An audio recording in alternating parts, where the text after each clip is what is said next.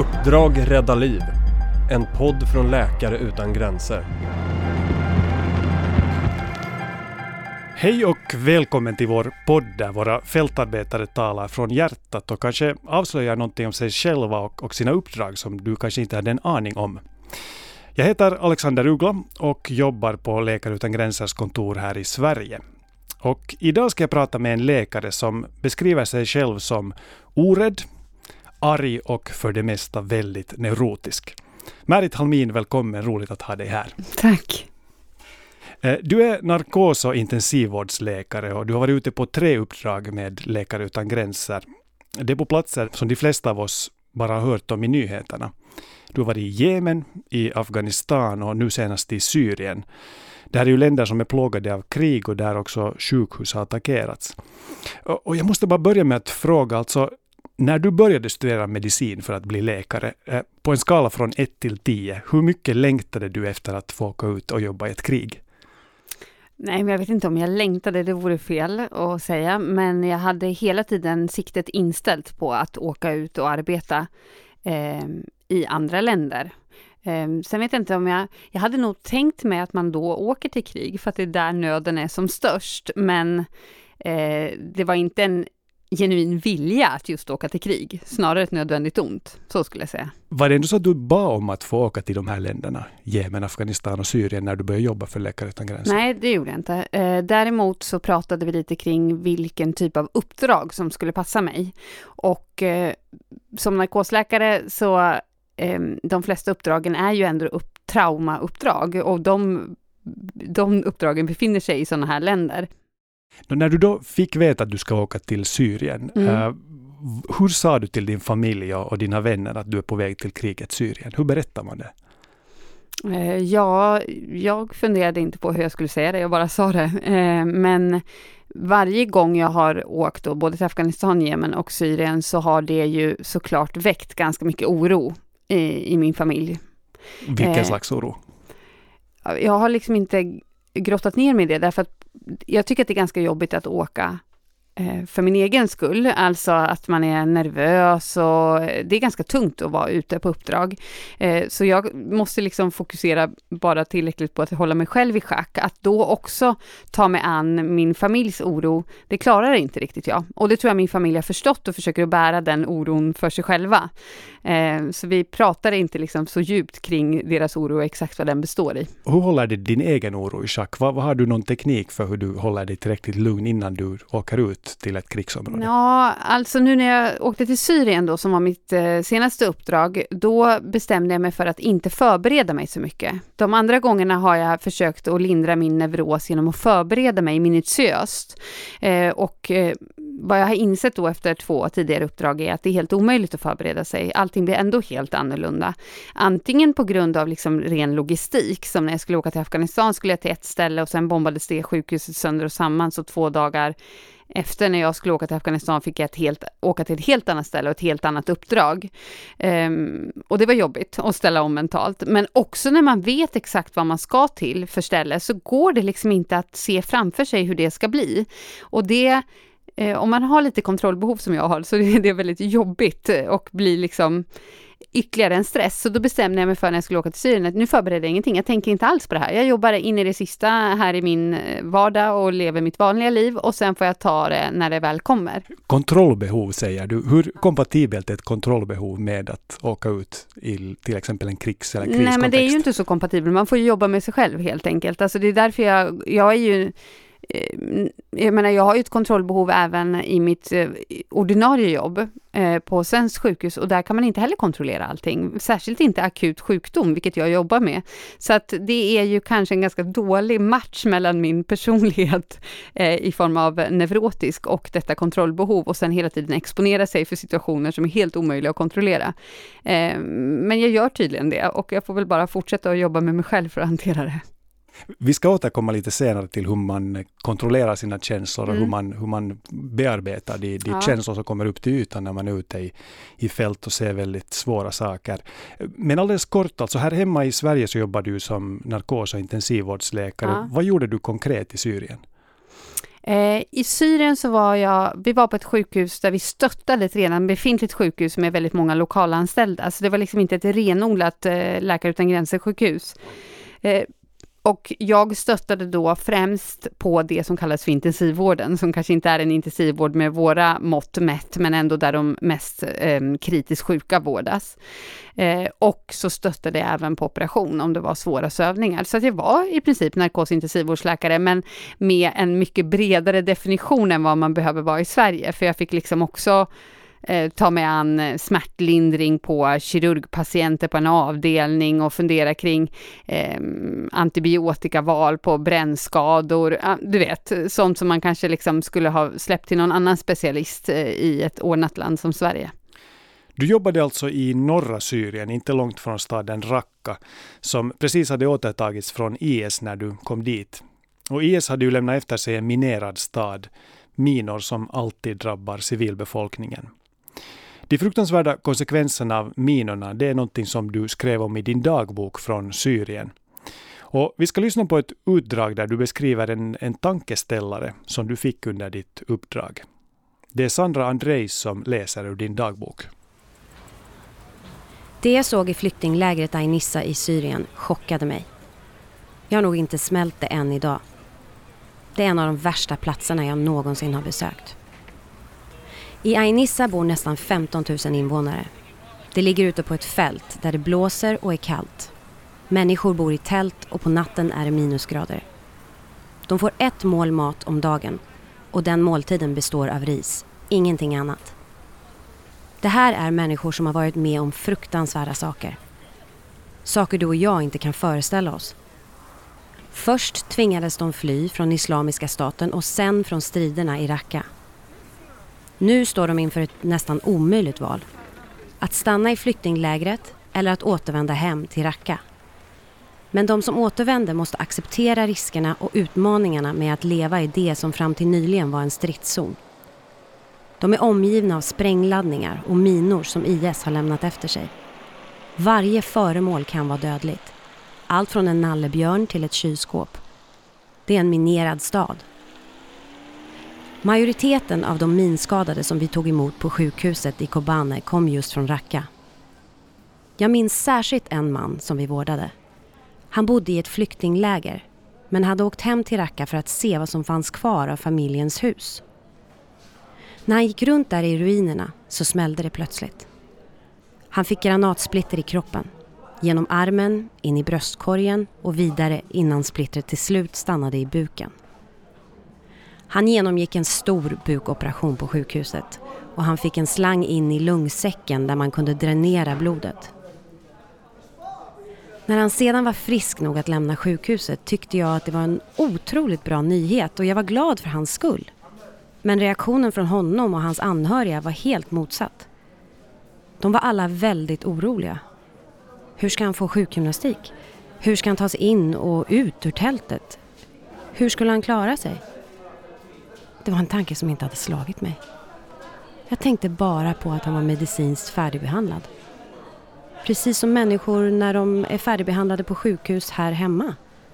Då skickas de hem och sedan får hemtjänsten ta hand om dem. Det är bara det att hemtjänsten finns inte i Syrien. Här bodde han inte ens i ett hus med väggar och tak utan i ett tält. Det var vinter och han hade inte tillräckligt med mat. Men vi kunde inte ha kvar honom på sjukhuset. Och det plågade mig något enormt. Jag hade gett honom den vård han behövde. Men nu skickade jag tillbaka honom till en av de värsta platserna jag någonsin har besökt.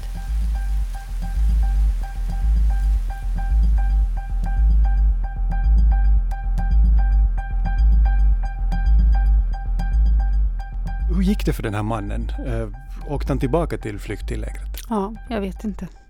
Ja, han åkte nog tillbaka till flyktinglägret. Han hade ju ingen annanstans att ta vägen. Men jag, jag bedrev ingen uppföljande verksamhet. Jag hade ingen möjlighet att eh, kontrollera hur det gick för honom. Jag vet inte. Mm.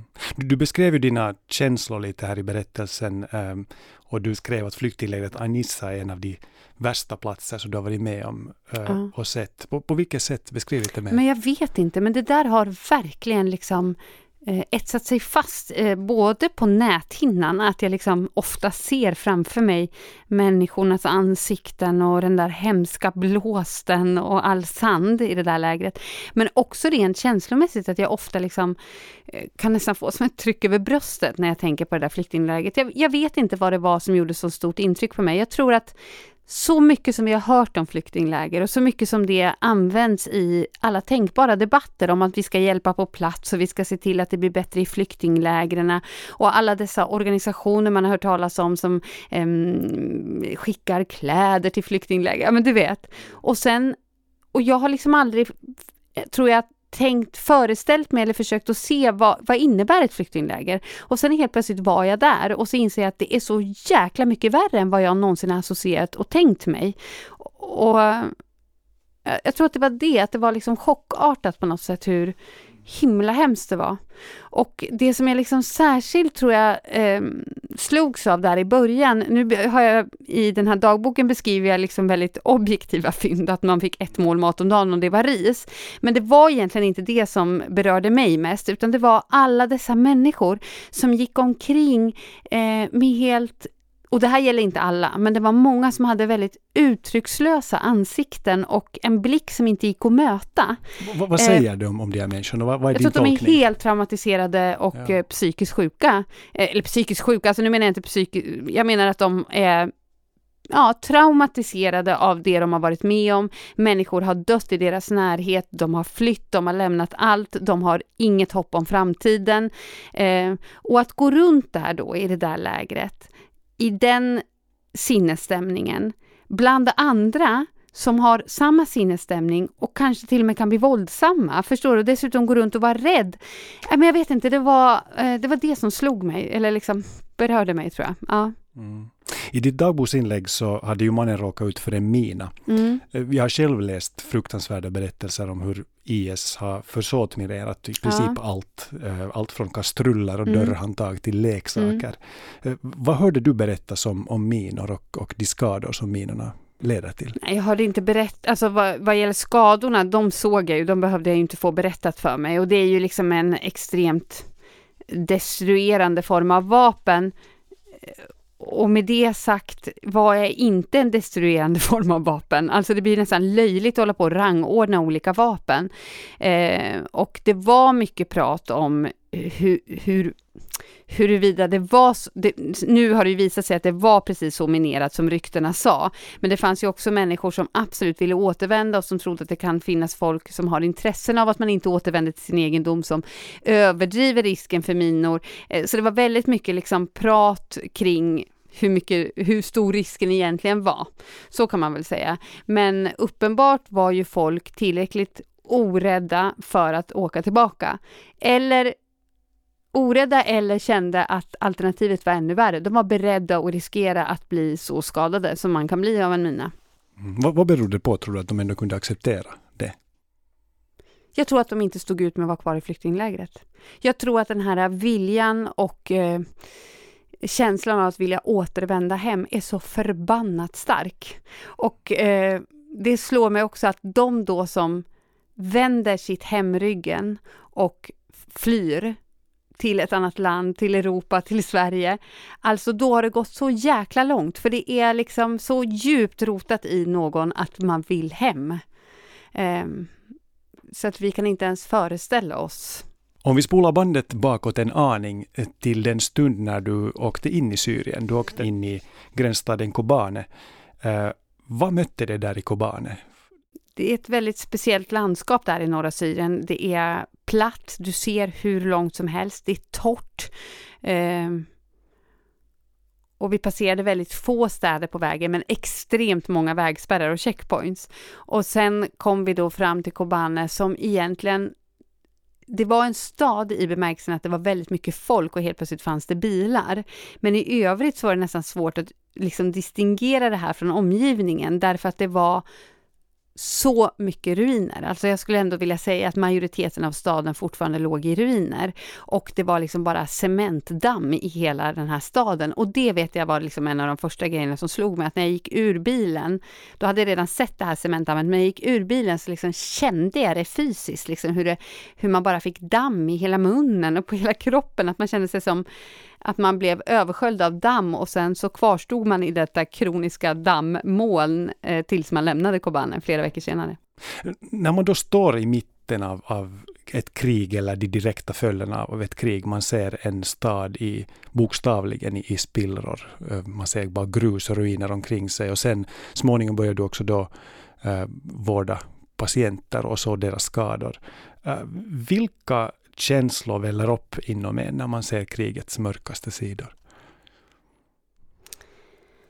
Alltså, det är mycket känslor såklart, men jag måste ändå säga eh, att just ruiner, eh, skottskador, minskador, det är ju det du förväntar dig att du ska se. Det är, det som, det är väl den bilden vi ändå förmedlas av krig, eller hur? Och det är lite actionfilmkänsla eh, över det hela. Så det chockerar inte så mycket, även om det är klart att det är för jävligt och så. Men det är man på, eller jag måste ändå säga att jag känner mig lite mentalt förberedd på det när jag åker ut.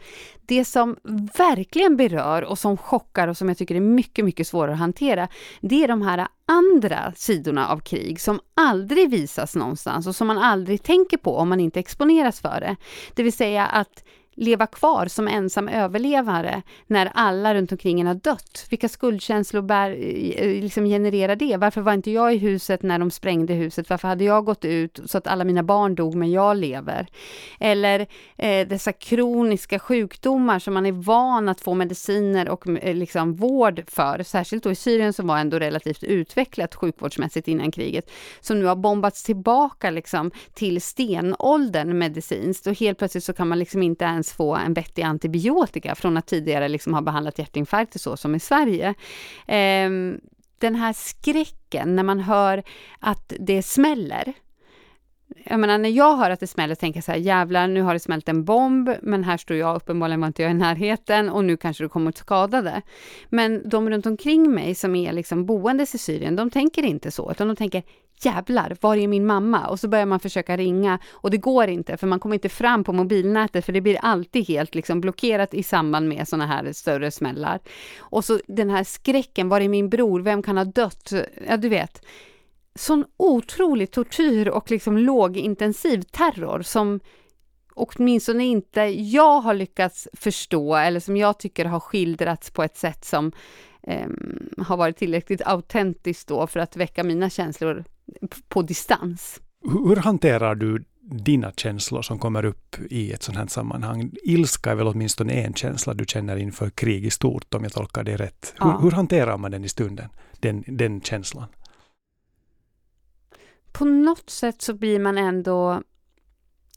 Uh, alltså ju mer jobb, desto lättare är det att distrahera sig med jobb, så att säga, och att inte um, behöva hantera känslorna i stunden och det tror jag på något sätt kanske är bra. Uh, det kan fylla en funktion att komma hem och så i, liksom, i helt trygg miljö hantera sina känslor med sina nära och kära runt omkring sig. Även om det är lite jobbigt att komma hem med en ryggsäck också, för då ska man liksom uh, packa ur den, eller vad man ska säga. Uh, men jag måste, det som var för mig väldigt speciellt med Syrien, det var att vi var ett litet team som jag tyckte fungerade så fantastiskt utifrån ett liksom kollegialt och emotionellt perspektiv. Redan från dag tre typ så kände jag mig som eh, i en familj. Så att jag, just Syrienkänslorna bearbetade jag väldigt, väldigt mycket på plats i liksom samtal med de andra i teamet. Eh, inte så mycket i samtal med lokalanställda för att det finns, det finns någon skuld hur ska jag beskriva det här? Och det kanske inte är adekvat och det kanske inte är fint att säga, men jag kan... Jag vill liksom inte belasta någon som lever där och kommer att leva kvar där och har det hundra gånger värre än mig. Belasta den med alla mina jobbiga känslor jag får när jag ser deras livssituation. Det känns lite förmätet, förstår du? Att liksom få hjälpa, att de ska hjälpa mig att bearbeta på något sätt. Eh, och därför har jag i andra länder där jag också känner att jag har fått väldigt bra kontakt med lokalbefolkningen eller liksom de lokalanställda så har jag inte pratat med dem om sånt. Däremot kan man verkligen förenas med sina läkarkollegor kring eh, hemska känslor kring patienter. En patient som inte lyckas rädda, där tycker jag verkligen att man liksom i Jemen framförallt, vi grät ihop och det var liksom eh, ett enormt eh, emotionellt utbyte professionellt så att säga. Men att diskutera ilskan och sorgen över krig och orättvisorna i världen med de som är utsatta för det, det har jag inte gjort. Du beskriver dig själv som neurotisk. Eh, på, på vilket sätt? Men jag är en ganska neurotisk person generellt eh, och jag eh, kan oroa mig mycket för och allting kan gå snett och jag tror liksom sällan att saker och ting kommer att sluta bra. Eh, det är i och för sig en ganska jag är ganska nöjd med den egenskapen, för jag blir ofta positivt överraskad när saker och ting går bra. Eh, det är väl pessimistens eh, eh vad heter det, slagord. Men eh, så jag är neurotisk och när du sa i början att jag är orädd, ja, jag är rädd för ganska mycket. Jag är rädd för att det ska gå dåligt för mina patienter. Jag är rädd för att jag inte ska prestera så, så bra som möjligt så att en patient kanske dör fast någon annan hade kunnat rädda den, men jag inte var kompetent nog eller inte tänkte smart nog eller så. Eh, så det är mycket sådana där farhågor jag har innan jag åker ut, som kallar det neuros eller kallar det rädsla. Jag känner mig ofta rädd, men jag är nog orädd därför att jag inte jag är orädd på ett annat sätt därför att jag inte är rädd eller neurotisk över min egen situation i dessa kaotiska länder. Det berör mig inte. Eller, nej, det berör mig inte. Eller så är det så att jag är så jäkla neurotisk över det medicinska så att det helt tar liksom överhanden. Jag vet inte. Men hur har din, din känsla av att vara neurotisk, eller den här sidan hos dig, hur, hur har den förändrats efter det du har sett ute i de här länderna? Jag menar, Nej, du, men den du... är konstant. va? Så att den, eh, det som är så spännande med den här neurosen är att den eh, den tar sig olika uttryck beroende på kontext, men den är konstant i sin eh, kvantitet. Men hur, hur har arbetet för Läkare utan gränser förändrat dig som person? Det känns lite som att jag efter första uppdraget blev av med oskulden, att jag liksom fick en annan syn på världen och mänskligheten som är irreversibel. Det spelar liksom ingen roll att jag på gott och på ont kan man tänka så här, men då, jag kan lika gärna fortsätta att åka, för jag har liksom redan blottats för det, ehm, det orättvisa i världen och mitt eget privilegium, att verkligen känna hur jävla privilegierad man är. Och den skuld som följer med det. Eh, det är någonting jag kommer att bära resten av livet och få jobba med för resten av livet. Jag säger inte att det är fel, jag kanske tycker att det är rätt. Jag tycker det är konstigt att man kan vara helt oberörd eh, när man lever i sin bubbla här i Sverige. Eh, jag vet inte om jag var oberörd innan, men mm, ja. Eh, så att jag säger inte att jag skulle vilja ha det ogjort, men förändrad i grunden, det känner jag mig. Ja. Om vi tänker på de länder där du har arbetat. Eh, under de senaste åren har vi sett flera attacker mot sjukhus och kliniker. Bland annat i Kunduz i Afghanistan hösten 2015 då 42 personer dödades i USAs bombattack mot vårt sjukhus, Läkare utan gränser sjukhus. Eh, men också olika grupperingar har attackerat kliniker och sjukhus i Jemen och Syrien. Mm. Hur har de här händelserna påverkat dig? Alltså den här bombningen i Kondos påverkade mig väldigt, väldigt mycket. Jag skulle åka till Kondos. Eh, det var bestämt redan innan sommaren tror jag. I maj eller juni så fick jag liksom att det här blir ditt uppdrag. Du ska i, när det nu var, jag kommer faktiskt inte ihåg datum, oktober, åka till Kondos. Um, ehm, och sen var jag på en eh, Läkare utan gränser arrangerad kurs faktiskt, där jag träffade många andra eh, personer som dels hade jobbat i Kondos, men jag träffade också eh, honom glömmer jag aldrig, en eh, operationssjuksköterska, lokalanställd afghan som jobbade i Kondos, Han var också på den här internationella kursen. Och vi pratade och jag liksom blev, tyckte jag då på bara några dagar, väldigt nära vän med honom och han sa välkommen, vi ses om fyra veckor i Kondos”. Eh, sen någon vecka innan jag skulle åka så blev det liksom eskalerande stridigheter i den provinsen och uppdraget ändrade lite karaktär till att bli ett väldigt liksom risky uppdrag. Och då ringde de mig från Bryssel och frågade om jag fortfarande kunde tänka mig att åka och också om jag kunde tänka mig att åka på en annan position, att täcka även intensivvården, för det var inte sagt då, utan då skulle jag egentligen bara primärt åka som narkosläkare. Och i hela den diskussionen så blev det också att de berättade för mig, jag glömmer aldrig det här, de sa att det är en intensivvårdsläkare där nu, de sa hennes namn och hon är jätteutarbetad, hon har jobbat dygnet runt, hon behöver avlösning. Och jag minns jag tänkte så här, I'm coming, to, att lösa av. Jag var så liksom motiverad och kände som att det var så viktigt. Och jag skulle då flyga från Arlanda på måndagen. På lördag morgon vaknade jag av att hela sjukhuset har bombats till marken. Så det var liksom för mig väldigt nära. Löjligt nog, jag hade inte varit där, men det kändes, jag såg människor framför mig som jag visste var där, namn jag hade hört, den här operationssköterskan. Um, så det, det tog mig extremt hårt. Jag blir liksom uh, helt så här när vi pratar om det nu faktiskt. Ja.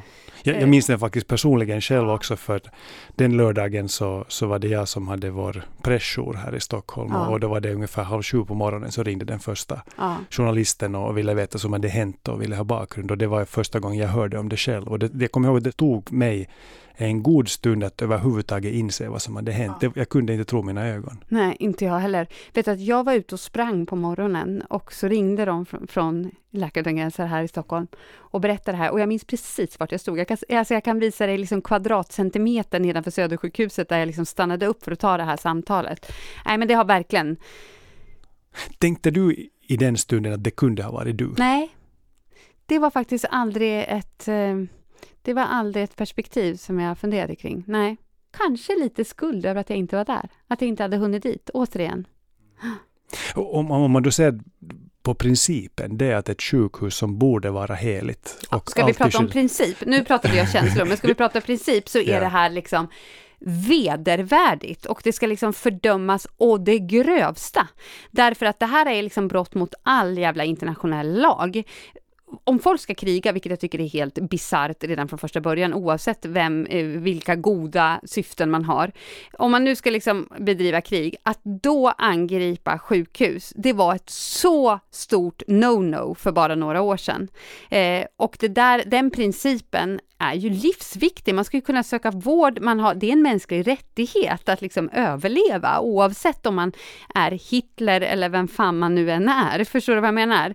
Eh, och det är framför allt eh, även som sjukvårdare, man ska kunna göra sitt yrke och lyda utifrån sina yrkesetiska principer, säga ge vård till alla utan att själv behöva riskera sitt liv. Eh, och båda de där principerna bryter man mot ja, men det är katastrofalt. Mm. Det, det, där med att riskera sitt liv som du nämnde, ja. uh, Upplever du att du har riskerat ditt liv? Nej. När du har jag upplever inte att jag har riskerat mitt liv. Det kanske jag har, men jag menar, jag riskerar väl mitt liv när jag går över gatan också. Det är ju bara liksom en, en um, dosfråga, eller vad man ska säga. Så, så, du känner dig inte rädd? Du Nej. har inte känt dig rädd Nej, när det du gör jag inte. Okay. Men eh, tänk dig de som bor där. De som bor i Afghanistan och jobbar på sjukhuset i Kunduz, de riskerar sitt liv när man har sett det här med egna ögon och, och har en ändå så pass personlig koppling till det, de hemska saker man, man läser om i, i nyheterna och hör om att sker i till exempel Syrien. Uh, hur är det att, att återvända hem? Du har varit lite inne på det här då och då, alltså att det blir ja. den där skuldkänslan och, och, att man på något sätt har svårt att kombinera kanske de två världarna. Men hur har det varit för dig att komma hem efter uppdrag? Nej, men det är på något lågintensivt sätt tungt. Alltså jag har inte, för det trodde jag nog kanske jag får någon krisreaktion, kanske jag bryter samman och inte orkar gå till jobbet. Så har det inte alls varit, men det har lågintensivt varit tungt. Och eh, det är svårt att tänka på i stunden, men jag vet precis när det slutade vara tungt. Det var nu i april. Så uppenbarligen har det liksom suttit i sen Syrien, jag kom hem i december, så har det suttit i liksom i fyra månader. Varför i april? Nej, nej men det bara var en slump, men bara det att jag helt plötsligt kände mig så pigg och ganska glad och lite intresserad av att njuta. Det har jag inte känt. Om, och då, med facit i hand, kan jag se att jag inte kände det månaderna direkt efter att jag kom hem från Syrien. Eh, men det är liksom, det är inte någon mm, stor actiondrama, utan det är mer någon lågintensiv tyngd över det man har sett och det man har upplevt och det du har berättat om är ju väldigt svåra saker och, och, och, även om du i ditt yrke ser väldigt svåra saker här också i Sverige så är det väldigt tufft för dig att komma tillbaka som du berättar. Va, vad ger dig styrka och kraft? Vilka händelser och situationer i, i fält ger dig kraft att ändå fortsätta? Ja, men det är nog den här äh, ilskan, eller tyngden eller sorgen. Alltså jag kan säga att sorgen är väl det som dämpar mig och ilskan är det som liksom leder till något konstruktivt. Men det ger mig också kraft. Alltså det låter ju helt, det låter som att det är någon sadomasochist, men på riktigt, det ger mig kraft därför att jag känner så här, men så här får det fan inte vara. F- förstår du? Det liksom gör att jag drivs framåt. Eh, sen åstadkommer jag inte så mycket, men kanske på sikt. Eh, jag har i varje fall eh, de, dels det. Det andra är, och det låter ju liksom helt absurt att säga i det här sammanhanget, men alltså vilket jävla privilegium att få vara i Afghanistan. Skulle, jag menar, är inte folk intresserade av Afghanistan som kultur, som land? Jag har varit där. Inte folk intresserade av Jemen, fattar du? Jag har varit där. Jag har umgåtts och jobbat med jemeniter, med afghaner. Alltså det är ju ett privilegium och det ger ju enormt mycket mm, mjuka, diffusa värden som är svåra att sätta ord på, men som liksom också skapar energi och kraft. Du sa i början att eh, det har varit kanske lite svårt att berätta för din familj och dina vänner att du är på väg till, en, till ett område där, där det kan vara farligt eller där det åtminstone pågår någon form av kris eller krig. Eh, hur kommer du nu vet de ju ganska mycket, din, dina närmaste, om, om vad du har sysslat med och, och vad du har varit med om. Hur kommer du att berätta om, om, om det när du åker ut nästa gång för dem? Nej, men jag kommer att berätta precis som nu och jag måste ändå säga att de har nog också vant sig. Det har blivit någon typ av eh, crazy rutin kring det. Så att eh, Eh, min pappa uttrycker viss oro och så säger jag att han ska hålla tyst och så tystnar han. Och mamma hon säger bara gud vad bra, vi pratar om det sen och så håller hon liksom oron för sig själv. Och sen har jag min syster som är mycket mer liksom kommunikativ eh, eh, innan. Men jag måste säga att alla de är världens stöd när man kommer hem. Gud vad man tycker om sin familj när man kommer hem. Jag har känt någon sån enorm kärlek till min familj, både när jag varit ute, saknat dem så himla mycket, och sen eh, när jag kommer hem. Den är liksom obeskrivlig. Ja. Det är som att alla känslor blir starkare efter att man har exponerats för sådana här saker. Tack Märit Halmin för det här samtalet. Tack! Jag heter Alexander Uggla och vi vill gärna veta vad du tyckte om vårt samtal och om vår podd. Har du frågor eller funderingar om det vi pratade om? Då ska du höra av dig till oss. Du hittar oss som Läkare utan gränser Sverige på Facebook, Instagram och Twitter. Och i nästa poddavsnitt Och när vi då hade ett skarpt säkerhetsläge i ett av våra projekt eh, och du får sitta på telefon och lyssna på ditt team och hör hur kulorna flyger över deras huvuden och de gömmer sig i ett skyddsrum. Då blir jag rädd att något ska hända med, med mitt team. Du har hört Uppdrag rädda liv, en podd från Läkare utan gränser. Podden gjordes av Katinka Agneskog, Sonja Leister och Alexander Uggla. Ansvarig utgivare är Oliver Schultz. Tack till Roll the Dice och Peder Mannefelt för musik och lån av studio. Tack också till Sandra Andrejs som läste in Merits dagboksinlägg. Vill du höra fler avsnitt? Du hittar dem där poddar finns.